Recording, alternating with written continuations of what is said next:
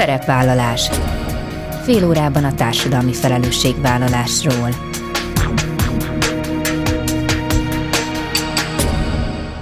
Jó napot kívánok! Bíró Bori köszönti Önöket! Adásainkban hétről hétre példákat hozunk arra, hogy egy-egy cég vagy intézmény, netán magánszemély, milyen formában, milyen eszközökkel járul hozzá anyagi gondok, társadalmi problémák orvoslásához, az életminőség javításához, a fenntartható fejlődéshez. Így módon is kifejezve, hogy felelősséget érez azért a környezetért, amelyben él és dolgozik. Négy évig futott a Hulladékmentes Tisza program, amely során több mint száz tonna hulladékot gyűjtöttek össze a pé é té kalózok, melynek több mint fele újrahasznosult, visszakerülve az anyagok körforgásába. Létrejött az első Folyómentő Központ, és elkészült egy újrahasznosított konténer felújításával, az Ivóvíz Cserebere Pont. A részletekbe a pé é té Kupa kommunikációs munkatársa, Doró Viktória avat be. A műsor második felében Lukács András, a Levegő Munkacsoport elnöke lesz a vendégem. Őt arról az újabb tanulmányról kérdezem, mely azt erősíti meg, hogy a gyors és nagyszabású éghajlatvédelmi intézkedések gazdaságilag is előnyösek az Európai Unió országaiban. Egy ennek megfelelő gazdaságpolitikával például Magyarország a gé dé pé-ek közel kilenc százalékának megfelelő haszonra tehetne szert kétezer-harmincra. Ezek a mai témáink, tartsanak velünk! Szeretettel köszöntöm mai első beszélgető társamat, Doró Viktóriát, a pé é té Kupa kommunikációs munkatársát. Jó napot kívánok! Jó napot kívánok, üdvözlöm a hallgatókat! Január végén mutatták be a négy éven át futó Hulladékmentes Tisza program eredményeit, és azért gondoltam, hogy beszélgessünk, mert szerintem a pé é té Kupáról, mint versenyről valószínűleg már elég sokan hallottak, de arról, hogy mennyi minden más aktivitás zajlik a szervezet házatáján, arról én most olvastam, és bevallom, hogy nekem is sok minden újdonság volt. Úgyhogy én azt javaslom, hogy induljunk talán onnan, hogy egyrészt mekkora most a pé é té Kupa csapata, és hogyan alakult a projekt az elmúlt években, például változott-e a fő cél, azaz, hogy minél nagyobb szakaszon tisztuljon meg a Tisza.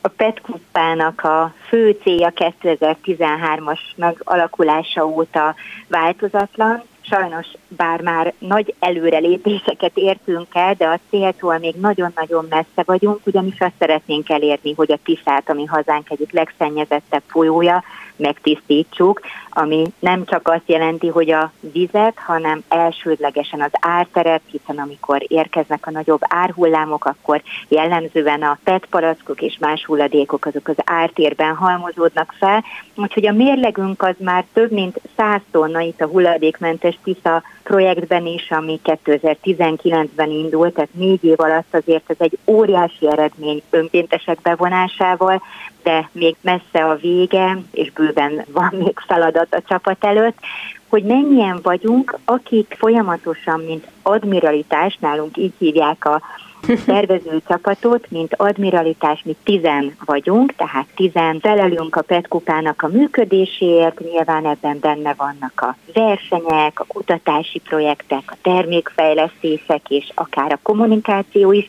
vagy például egy külön csoportunk foglalkozik az önkénteseinknek a koordinálásával, mert nélkülük azért nagyon elveszettek lennénk, több mint kétszáz ember önkéntese a pé é té Kupának, természetesen ők nem folyamatosan dolgoznak a Tisza megtisztításán, de nyilván van egy kemény maga, akik nagyjából egy ilyen harminc-negyven ember, akik viszont, hát mondhatom azt, hogy havi rendszerességgel térnek vissza a programjainkra, ami a nyári időszakban nagyon sokszor ugye vízről történő szemétszedés, a téli időszakban pedig a kiskörei Folyómentő Központunkban például az összegyűjtött hulladéknak a szelektálása. Na erről én mindenképpen én szeretném kérdezni a, a Folyómentő Központról, csak hogyha már említette az önkénteseket, akkor egy pillanatra ott még leragadnék, hogy ezt akartam is kérdezni, hogy milyennek az egész közösségnek vajon a, a legfőbb húzó ereje, mert én így innen-onnan meg szembe jönnek ismerősök, akik részt vesznek például a versenyen, szóval, hogy így rajtuk keresztül is azt látom, hogy, hogy nagyon sok a visszajáró önkéntes. Tehát, hogy valami kell, hogy legyen, ami miatt ez egy tényleg izgalmas projekt, azon túl, hogy nyilván valami nagyon jó célért dolgozik, de azért valljuk be, hogy sok ilyen, hál' Istennek sok ilyen kezdeményezés van.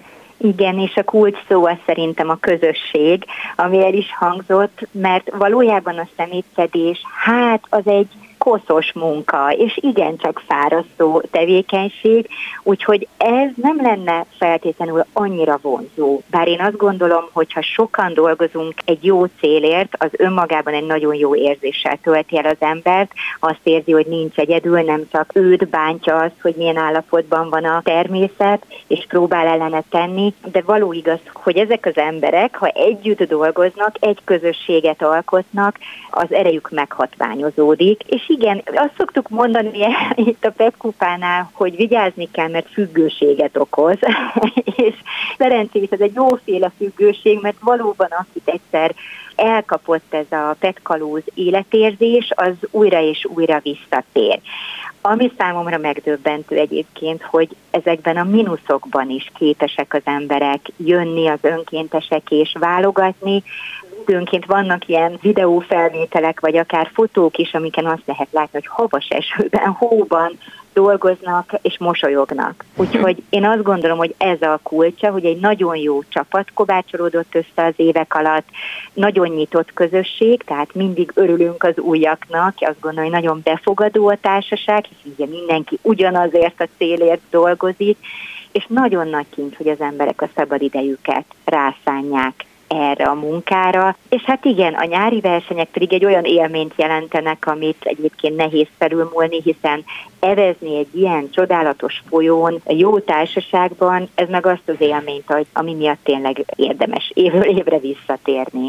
És mennyire motiválja őket az eredmény? Mert hogy az elején említette, hogy szépen haladnak, de azért nyilván sajnos amiatt gondolom én, hogy folyamatosan szennyeződik a folyó, mindig van feladat, és egyelőre sajnos nem lehet azt mondani, hogy nincs mit tenni, és hogy megszűnik a, az önök munkája, tehát hogy van még bőven feladat, de azt mondta, hogy azért hál' Istennek látszik az is, hogy kevesebb a szemét. Ez tényleg évről évre, amikor visszatérnek, akkor van látványos változás? Igen, vannak már nagyon jó tapasztalataink, például a Felső Tiszán. kétezer-huszonháromban ezért is döntöttünk úgy, hogy a Közép Tiszára merészkedünk, amit kevésbé ismertünk, és Kiskörétől Szolnokig takarítottuk a folyót, és például ezen a szakaszon sokkal-sokkal kevesebb hulladék volt, azért, mert a kiskörei vízlépcsőnél megakad a hulladék, és tényleg egyfajta hulladékfogó gátként működik a vízlépcső, alatta sokkal kevesebb hulladékot találtunk, és hogy mennyire motiváltak a résztvevő csapatok vagy az önkéntesek, hát eléggé el voltak keseredve, és mondták, hogy ez egy ilyen nagyon furcsa érzés számukra, hogy örülni kéne, hogy kevesebb a hulladék, de hát ők azért jöttek, hogy ők most nagyon sokat szedjenek, úgyhogy úgy döntöttünk, hogy visszamegyünk szennyezettebb területekre az idei évben, és egészen biztos, hogy a Felső Tiszán lesz a nagy pé é té Kupa verseny, illetve a Bodrog egy olyan új, hát lehet azt mondani, hogy szerelmünk, amit nagyon-nagyon szeretünk, egy gyönyörű környezet, viszont borzasztóan szennyezett, úgyhogy ez most számunkra egy ilyen új célkitűzés, hogy a Bodrogot megpróbáljuk megtisztítani, és hát ott sajnos nem nagyon látjuk a változást. Tehát hiába mentünk vissza már négyszer, és az idei évben is tervezzük, gyakorlatilag ugyanazok a területek ugyanolyan szennyezettek, mintha nem jártunk volna ott. Hát ez nagyon szomorú. Igen, bőven van még feladat. És említette korábban, hogy létrejött ez a bizonyos Folyómentő Központ Kiskörénél. Itt mire lesz lehetőségük, és van-e ahhoz köze ennek, hogy azért úgy tudom, hogy igyekeznek azon is dolgozni, hogy a begyűjtött hulladékkal valami értelmes dolog történjen? Így van, ez egy nagyon nagy álmunk volt, hogy legyen egyfajta pé é té Kupa bázis a Tisza mentén több helyszínen, és az első, amit sikerült megvalósítanunk, ez a Kiskörei Folyómentő Központ, ami a vízügynek, a kötivízügynek a területén van, úgyhogy nagyon hálásak vagyunk nekik, hogy ennyire nyitottan fogadtak minket, és tényleg évek óta egy nagyon jó partnerségben működünk velük. Ez a folyómentő bázis, hát ez egy nagyon nomád terület volt, amit megkaptunk a vízügytől, és mi ezt az évek során, többek között egyébként a Hulladékmentes Tisza programnak is köszönhetően folyamatosan bővítettük, és hát nyilván itt fontos cél volt az, hogy négy évszakossá tegyük a területet, és a téli zimankós időben is adjon egyfajta olyan biztonságos fedezéket az önkénteseknek, ahol egy kicsit fel tudnak melegedni, el tudják fogyasztani az ebédjüket, ha szükséges, át tudnak öltözni, úgyhogy kiszuperált konténereket alakítottunk át, és ezek működnek most raktárhelyiségként, illetve melegedő helyiségként, és hát a nyár folyamán most már olyan terveink vannak az idei nyárra, hogy közösségi térként is működhessen, tehát hogy amikor nem csak dolgozni mennek oda az önkéntesek, hanem mondjuk egy közös szalonnasütés vagy bográcsozásnak adjon teret és lehetőséget ez a Folyómentő Központ. Egyébként pedig itt zajlik a versenyeken összegyűjtött hulladéknak az utószelektálása, vagy akár ha csapatépítők zajlanak a Tisza-tó mentén, akkor itt is, amit nem sikerült a csapatnak esetleg szelektálni, azokat a hulladékokat mi itt összegyűjtjük, és hát vannak bizony ilyen szelektálós hétvégék, amikor az önkénteseink szombat-vasárnapot azzal töltik, hogy legalább kilenc-tíz féle különböző frakcióra válogassák szét a, az anyagokat, mert hogy magukat a pé é té palackokat is szín szerint külön szelektáljuk. Ugye mindig azt vesztük figyelembe, hogy a hulladék gazdálkodó partner, illetve aki majd a feldolgozást végzi, ő hogyan kéri. És a fejlesztés eredménye az is, hogy létrejött egy Ivóvíz Cserebere Pont. Ez mit takar pontosan? Mert a neve az nagyon jól hangzik. Nagyon nagy hangsúlyt fektetünk arra, hogy megelőzzük a hulladéknak a vízbe kerülését. Nem mondom azt, hogy Magyarországon nincsen szennyezés, mert sajnos nálunk is kerül hulladék a folyóba, de jellemzően a legnagyobb mennyiség az a felvízi országokból, és főleg Ukrajnából érkezik hozzánk.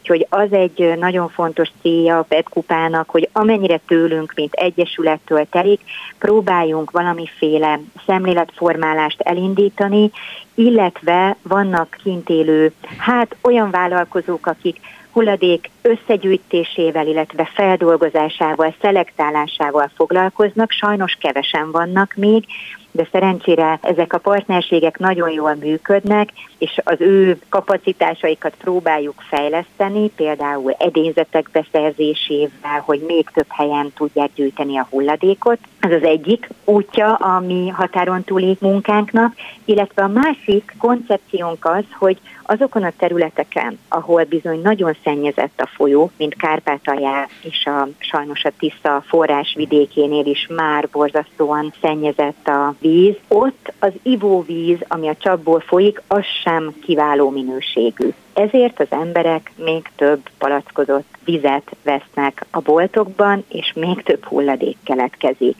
Úgyhogy erre találtuk ki mi az Ivóvíz Cserebere Pontot, ami folyóvizet képes megtisztítani.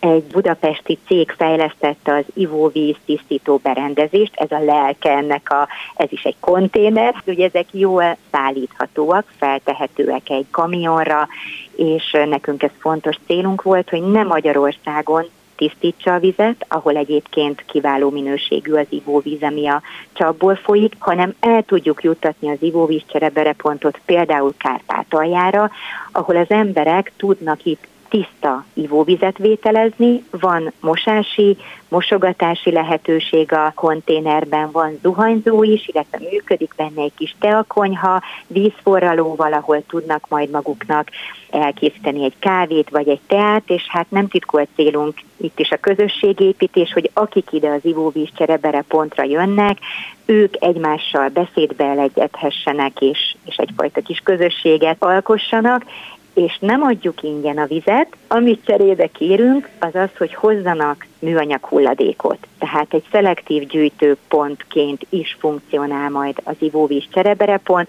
úgyhogy a leadott műanyag hulladékért cserébe vizet vételezhetnek. Mm-hmm. Azért beszélek még jövő időben róla, mert jelenleg még Budapesten van az Ivóvíz Cserebere Pont, úgyhogy most tárgyalások zajlanak kárpátaljai településekkel is, illetve romániai oldalon is, hogy hol tudnák fogadni ezt, hiszen az egy dolog, hogy mi telepítjük az adott helyszínen az Ivóvíz Ivóvíz Cserebere Pontot, de kell, hogy valaki üzemeltesse is, úgyhogy erről zajlanak most a tárgyalások. De ebből is szerintem remekül látszik, hogy mennyire túlnyúlt már, ha mondhatom így, a sima hulladékmentésen és a pé é té Kupán mindaz, amivel foglalkoznak. Köszönöm szépen Doró Viktóriának, a pé é té Kupa kommunikációs munkatársának, hogy beszámolt az eddigi eredményekről, és sikeres kétezer-huszonnégyes szezont kívánok akkor az egész csapatnak. Köszönjük szépen! Szerepvállalás. Lukács Andrással, a Levegő Munkacsoport elnökével folytatjuk. Jó napot kívánok! Jó napot kívánok, üdvözlöm a hallgatókat! Na most az, hogy hosszú távon jó a gazdaságnak a klímavédelem, az talán keveseknek kérdés, de most készült egy friss tanulmány, ami rávilágít arra, hogy kifejezetten a gyors és a nagyszabású intézkedések is előnyösek lehetnek gazdaságilag, úgyhogy kezdjük talán onnan, hogy vajon miért gondolják azt sokan, hogy a klímavédelem az kizárólag egy hosszú távú történet? Azt gondolom, hogy a félretájékoztatás, illetve a hibás tájékoztatás az, ami felelős ezért. Nagyon sok olyan cég, illetve politikus van, akinek az az érdeke, hogy ne változzon a jelenlegi helyzet, minden menjen úgy, ahogy eddig, itt az autógyártóktól kezdve az olajcégekig. Tehát óriási gazdasági erővel rendelkező cégek vannak emögött, hogy a lakosságot és hát a döntéshozókat így félretájékoztatják, illetve befolyásolják. És például mondjuk egy ilyen jellegű tanulmány, ugye ezt az Európai Éghajlatvédelmi hálózat készítette, ennek tagja az önök munkacsoportja is, szóval hogyha ilyen tanulmányok készülnek, és hogyha erről beszélünk, és az információ eljut az emberekhez, akkor önök például bíznak abban, hogy ez más irányba terelődhet, tehát ha mondjuk pusztán most csak a kommunikációs oldaláról vizsgáljuk a témát, akkor van remény?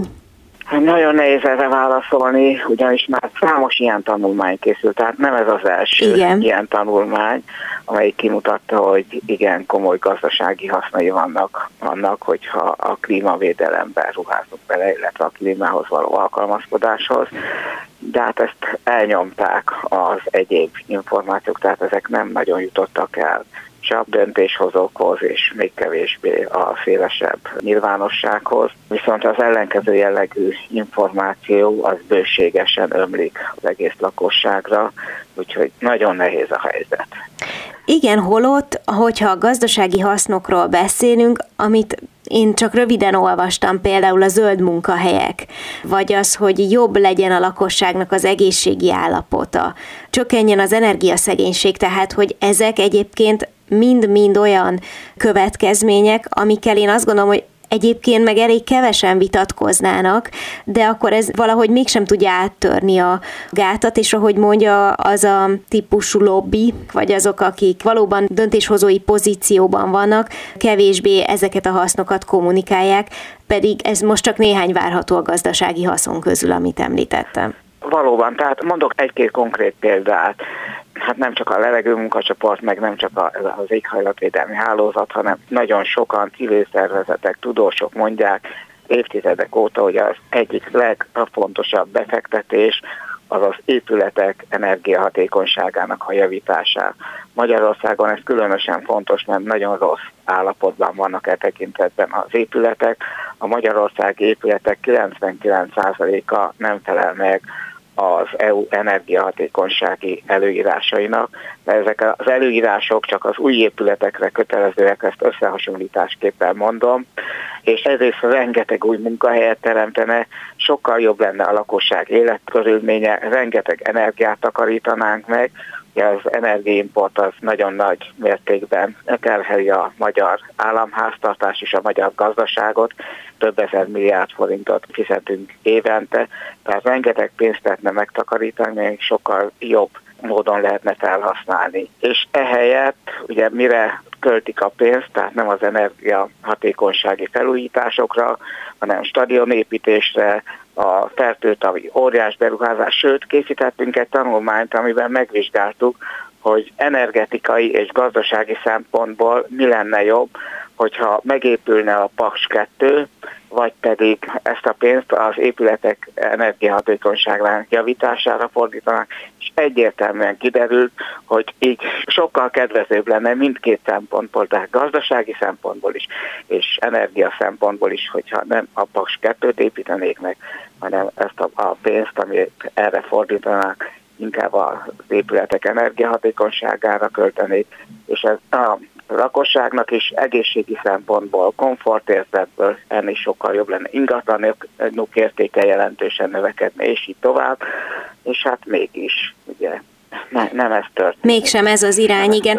Na most abból, amit mond, akkor két dolgot szűrök le. Az egyik, hogy az emberek, vagy mondjuk így az átlag lakosság, az tulajdonképpen mégiscsak érti, vagy tudatában van annak, hogy a zöld intézkedések azok egyébként hogyan és milyen formában javítanák az ő életminőségét. Ez az egyik, a másik pedig, hogy hát ha nagyon egyszerűen akarunk fogalmazni, az egy döntés végül is, hogy egy egyszerű, ha nem is egyszerű, de döntés, hogy mi az, amiben egy ország fektet. Valóban az egy döntés, és ilyen szempontból valóban értik, ugye az emberek tudják, hogy jó lenne, hogyha korszerűbb házakban, lakásokban élnének, viszont ne, sokszor nem látják az összefüggéseket, hogy mire megy a pénz, és mire kellene, illetve még ha látják, akkor se tesznek annak érdekében, hogy ez változzon. És miként lehetne tenni? Hát az, hogy azokat az erőket támogatják, így például azokat a civil mozgalmakat, amelyek ezekért a célokért dolgoznak. Hát igen. Például azok, azt a médiát, amelyik a helyes információt közli a tekintetben is. Igen, és ilyen szempontból pedig ezek a típusú tanulmányok, aminek apropóján most is beszélünk, azért is fontosak, mert hogy, ahogy mondtam, mondjuk a tévhitel ellentétben bizonyos döntések eredménye rövid távon is megtérül, tehát amit egyébként oly sokan szajkóznak, hogy majd az unokáink, meg a dédunokáink esetleg profitálhatnak abból, hogy most csak, hogy az előző példát említsem, amit felhozott, szigeteljük a házunkat, ezzel szemben sokkal inkább rövidtávú megtérülésről is beszélhetünk. Hoztak egyébként kifejezetten Magyarországra vetítve egy adatot itt a kutatás kapcsán.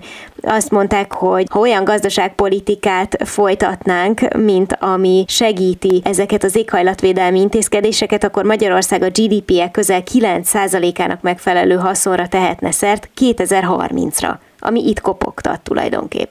Valóban, és ezeknek a hasznoknak ez része a lakosság jobb egészségi állapotából ered, ami rendkívül fontos, hiszen az egyik legnagyobb veszteség, ami a magyar gazdaságot éri, az amiatt van, hogy egyrészt betegebbek az emberek, mint kellene, mint lehetne, korábban halnak meg, ez az egészségügyre is óriási terhet ró, és rengeteg a kiesett munkaidő, vagy pedig, hogy nem tudják úgy végezni a munkájukat az emberek, ahogy kellene. Tehát egészségügyi szempontból is rendkívül fontos, hogy ezeket az intézkedéseket meghozzák. És mondom, ennek óriási gazdasági előnye van.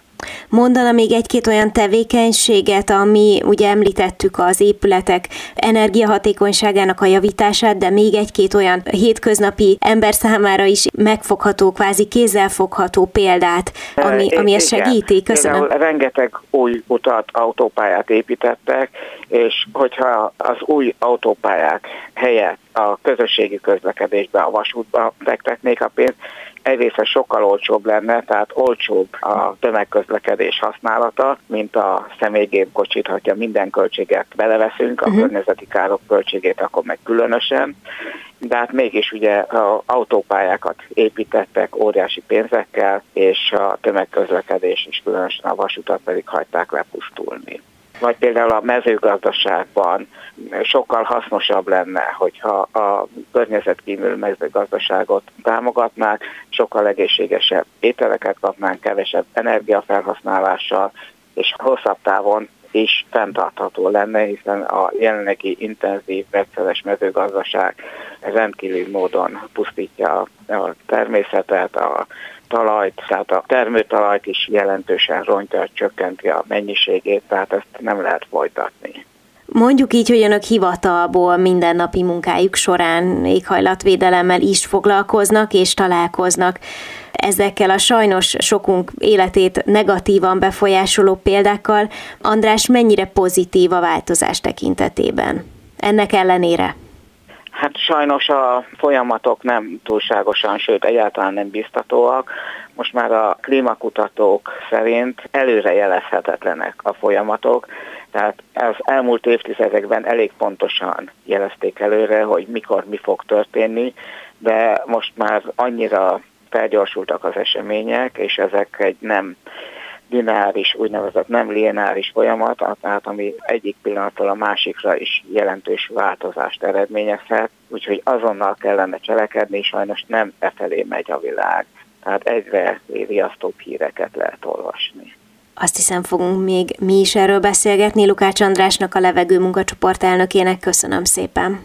Én köszönöm. Ennyi fért a mai műsorba, legközelebb jövő héten szombaton tizenhárom órakor jelentkezem. Ha bármiről lemaradtak volna, az adást vissza tudják keresni a Klubrádió archívumában. És tudják, podcast formában is elérhető a szerepvállalás. Keressék a Spotify, a Google és az Apple podcastek felületein, ahol bármikor meghallgatható a műsor. Köszönöm, hogy velem tartottak, kívánok további kellemes online rádiózást. Bíró Borit hallották.